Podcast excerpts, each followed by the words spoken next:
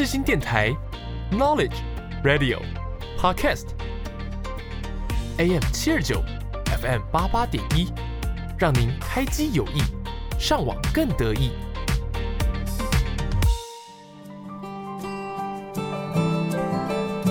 朋友问：社会心理学学什么？我们学了社会学，也学了心理学。朋友说：“那就是社会学加上心理学嘛。”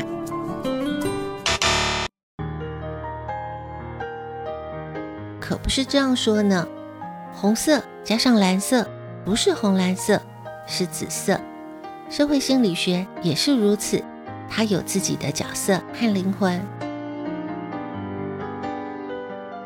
如果你也好奇，在我们生活周遭发生的社会现象，也喜欢观察人们的行为表现，欢迎收听我的社会心理学习笔记，一起探索社会心理。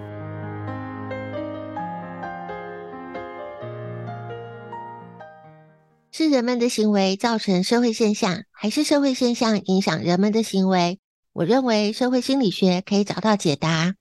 欢迎收听。我的社会心理学习笔记，一起探索社会心理。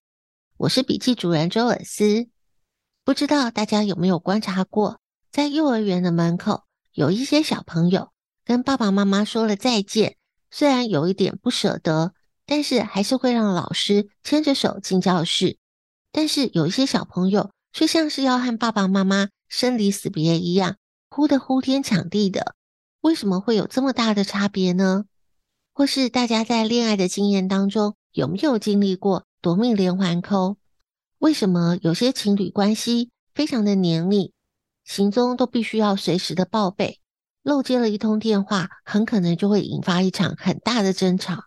有一些呢，就可以给予对方个人的空间和时间，这些都和我们每个人不同的依附风格有关。在心理学当中，有个非常重要的理论——依附理论。依附理论是一个探讨人在人际关系当中的行为习惯的心理学理论。我们每个人都有不同的依附风格，它影响着我们对于亲密感、安全感有不同程度上的需要。它也就影响着我们在生活上、职场上、亲密关系上各个不同场域当中的人际关系。你知道自己是属于哪一种依附风格吗？今天的节目主题，我们就来聊聊依附理论。每个字词都有个定义，有个说法，也都有它的来龙去脉。让我们开启社会心理小词典。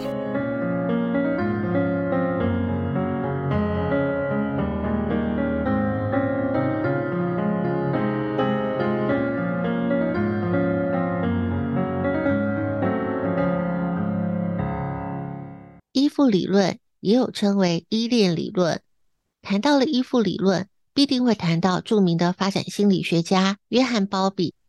依附理论最早就是由约翰·鲍比他在一九五零年代所提出来的，他也被称为依附理论之父。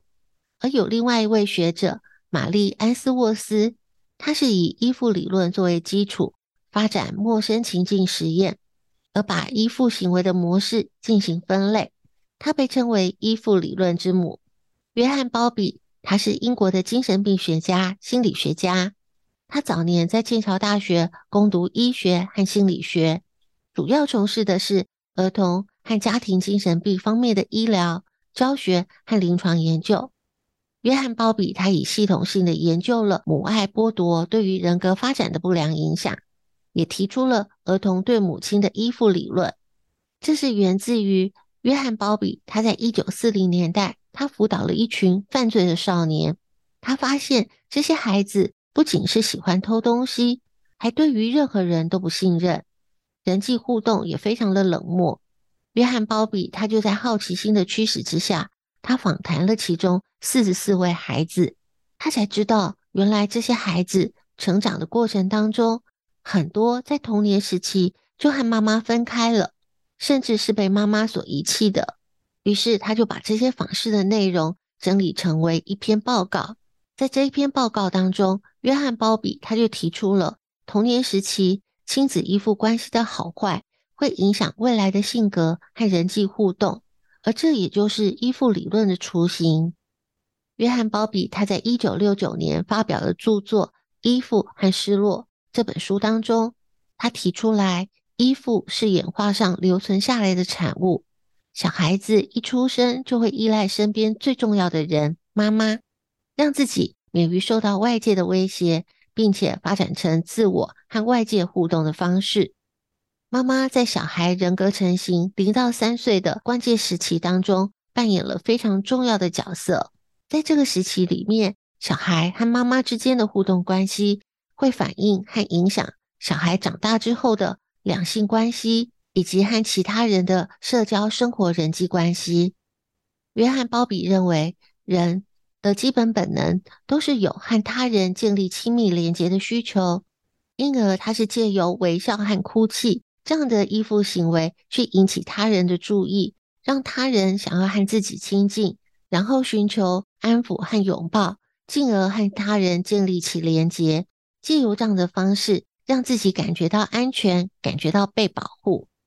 而人会以婴儿时期学习到的依附经验，发展出一套自己和他人的互动模式，来理解如何和社会上的他人互动、建立关系的方式。而通常都会是从与照顾者妈妈建立起的依附关系作为起点，每个人开始慢慢发展出我们对于外在世界的看法。约翰·鲍比认为，儿童时期如果父母和孩子没有良好的互动，就容易让孩子在和人的互动上面发展出不安和恐惧的负面影响。例如，研究就显示，家暴的孩子在人际互动上面。通常都会低于一般的儿童，也因此，约翰·鲍比他建议父母要学习和建构温暖、接纳、正向的依附环境和态度，让小孩在这样子的环境之下长大，比起日后再送小孩去参加互动课程、学习人际互动技巧都要更为重要。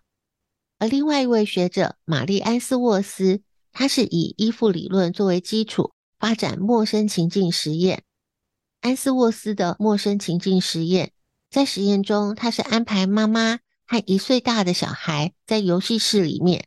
当小孩在游戏的过程当中，安排一位陌生人走进来，尝试和小朋友一起玩玩具。而在这个时候，妈妈会离开游戏室，只留下了陌生人和孩子，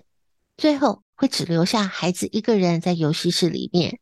这个实验最主要是要观察。当妈妈离开了现场，小孩和陌生人的互动状况，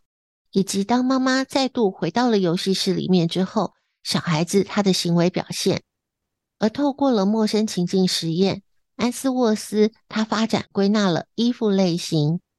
第一个类型是安全型依附，安全型依附这个类型大约占有百分之五十五到六十。安全型依附的小孩，他在妈妈还在现场的时候。他会非常勇敢的自我探索在游戏室里面周遭的事物，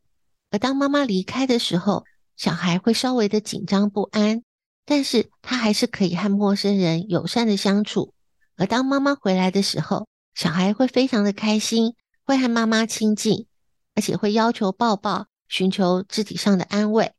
而且当小孩和妈妈在一起的时候，安全型依附的小孩，他面对陌生人的时候，也容易表现出主动和开朗，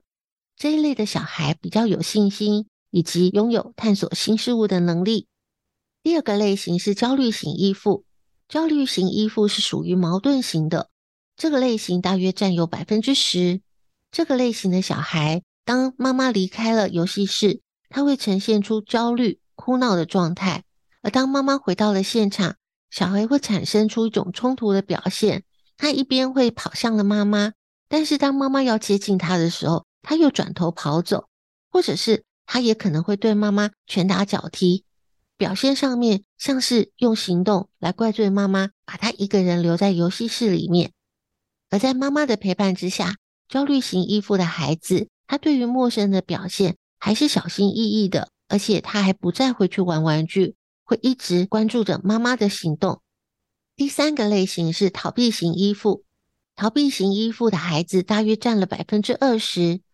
当妈妈离开的时候，逃避型依附的小孩会展现出少许的痛苦反应，但是还会持续和陌生人玩玩具。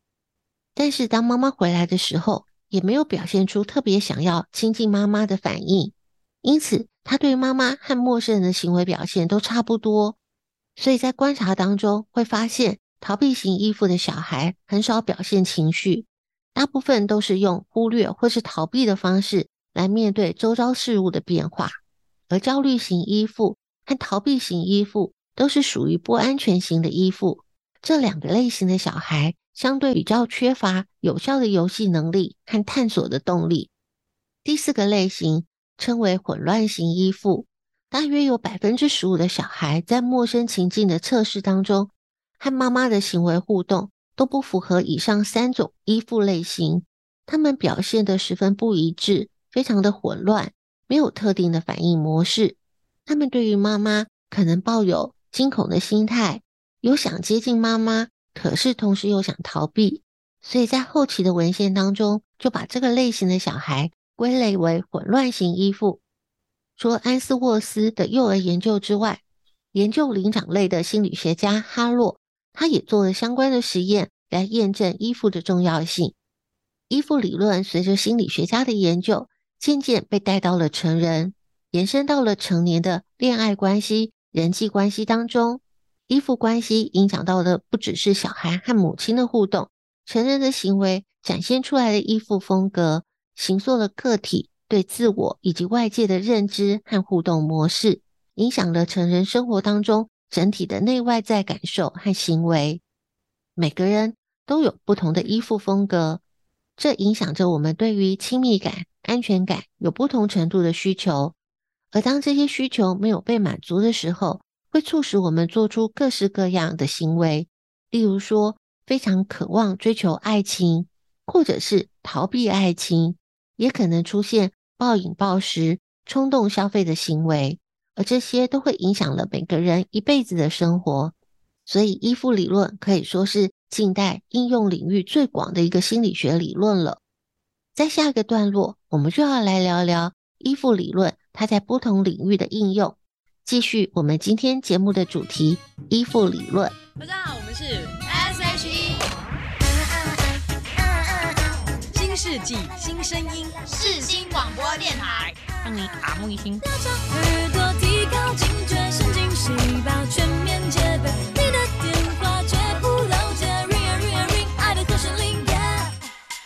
来电 again。科学实验、实战案例都是个小故事，一起打开社会心理案例笔记。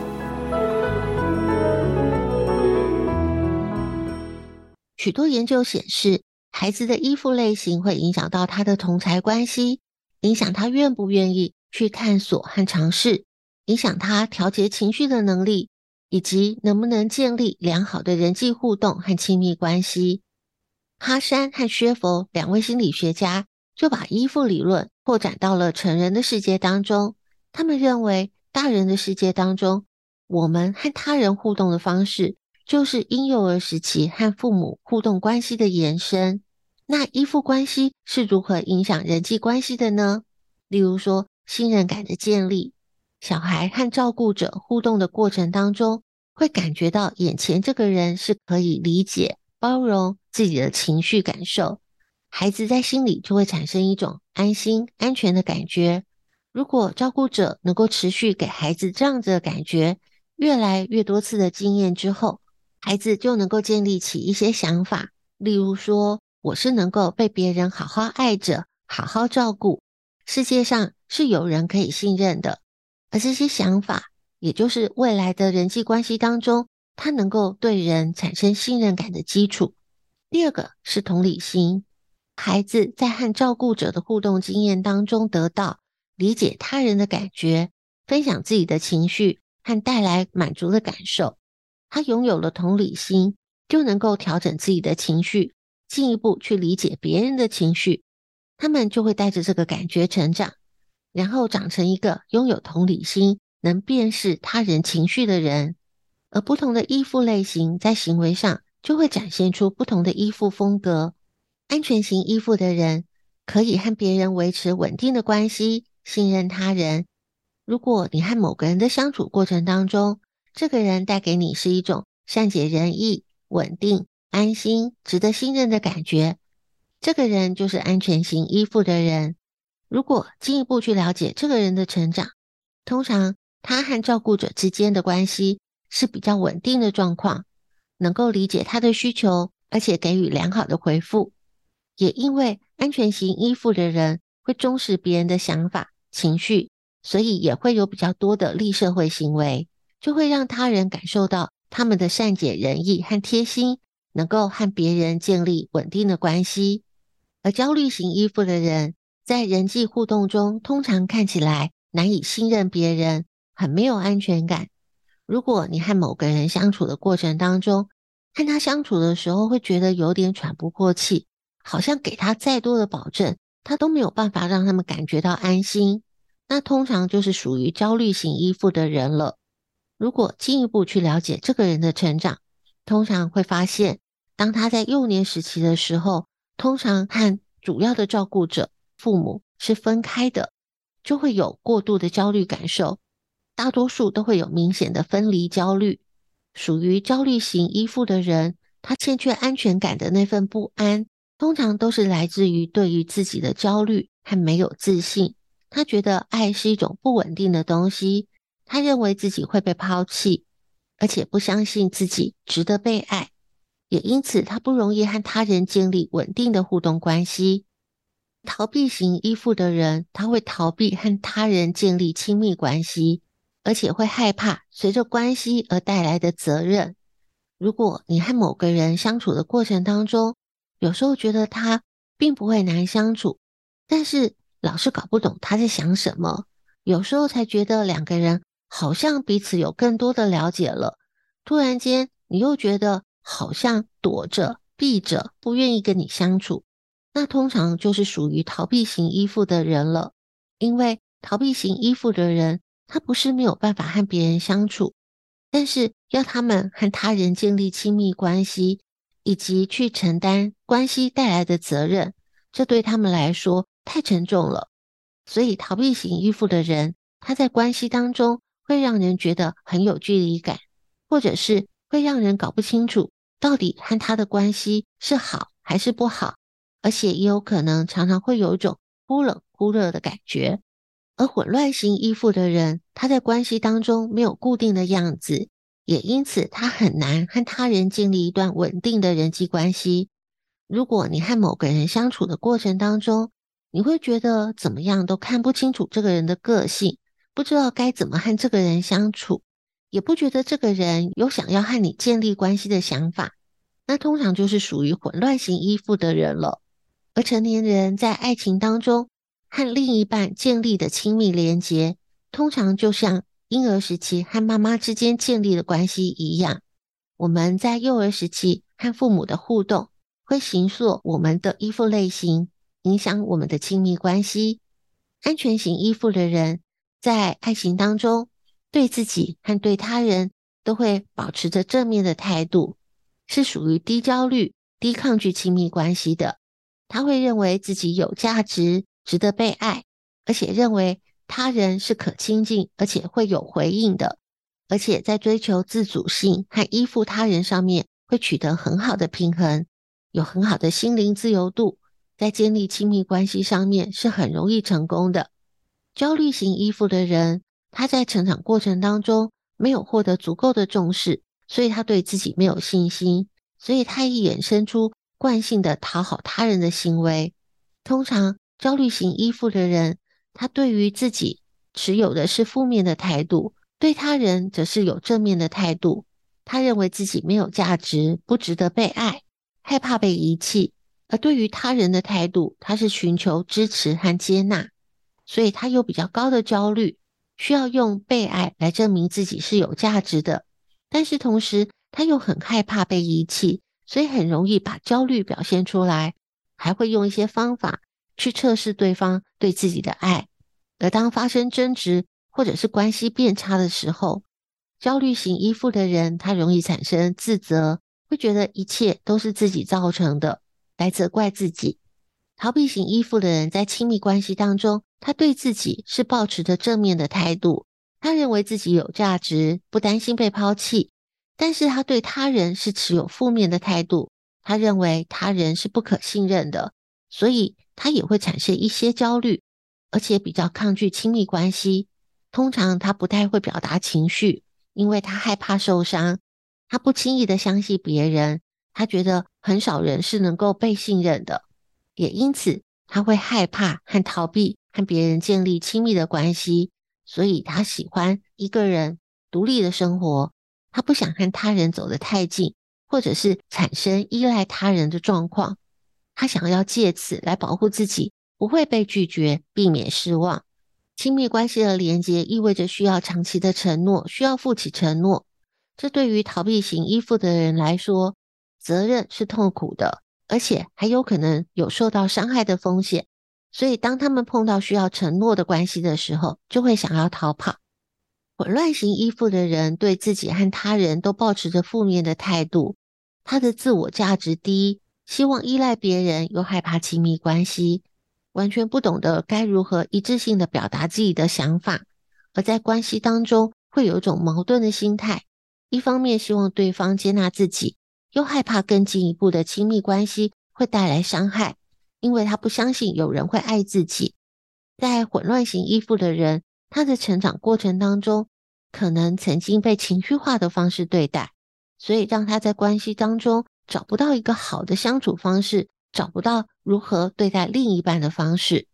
我们每个人的行为表现都有不同的依附风格，在社交人际关系上面建立有所不同，展现在。亲密关系建立上的也不同，不同的依附类型，不同的依附风格，面对自己内心情绪的时候，会有什么不同呢？在下个段落，继续我们今天的节目主题——依附理论。生命有限，知识无限，记录有限，感触无限。社会心理课外杂记。不同的依附类型，不同的依附风格，面对自己内心情绪的时候，会有什么不同呢？我们每个人都会遇到情绪失衡的时候，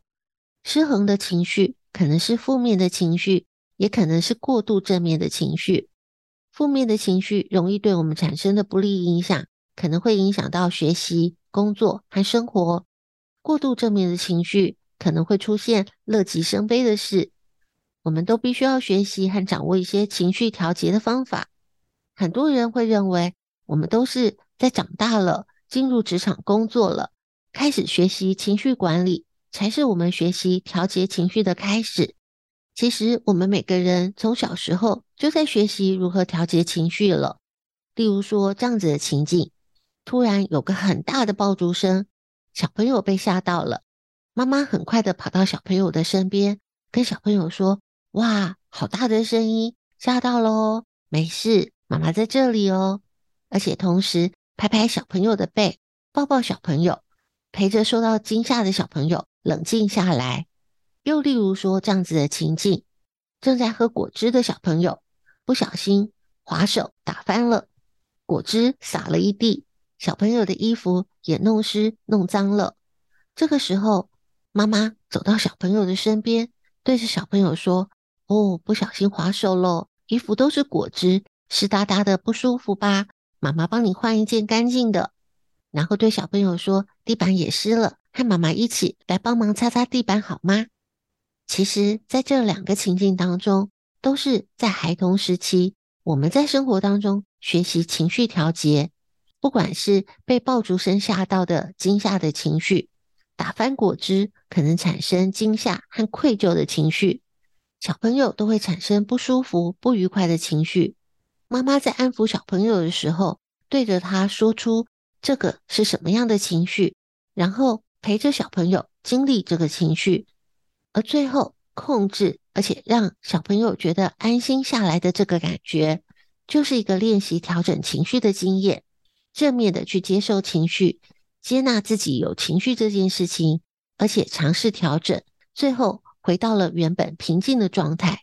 这就是我们从小在生活当中就在学习着认识情绪和调节情绪，而这个经验会是未来我们面对情绪的时候非常珍贵的经验资产。情绪调节是一种能力，它是以一种社会可以容忍、足够灵活的方式，根据需要对一系列的情绪做出调整。这其中包括了对自己的情绪调节，也包括了对他人情绪的调节。在这个过程当中，我们可以学到自己的情绪是可以被控制的。而不同的依附类型的人，面对情绪也会出现不同的情绪调节风格。安全型依附的人，通常情绪是较为稳定的，而且心理韧性也比较强。面对压力的时候，应对的对策比较好，而且也比较能够保持情绪的稳定。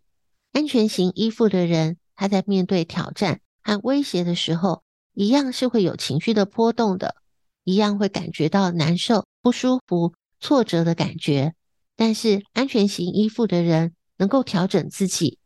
让自己适应、恢复到平时状况的能力，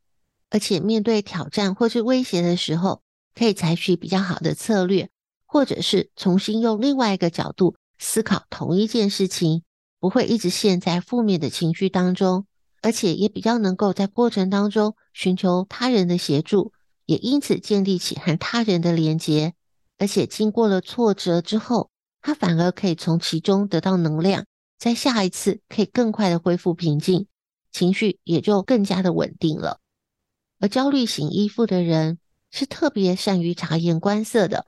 伊利诺大学曾经进行了一项实验，是一项观察人的脸部表情的实验。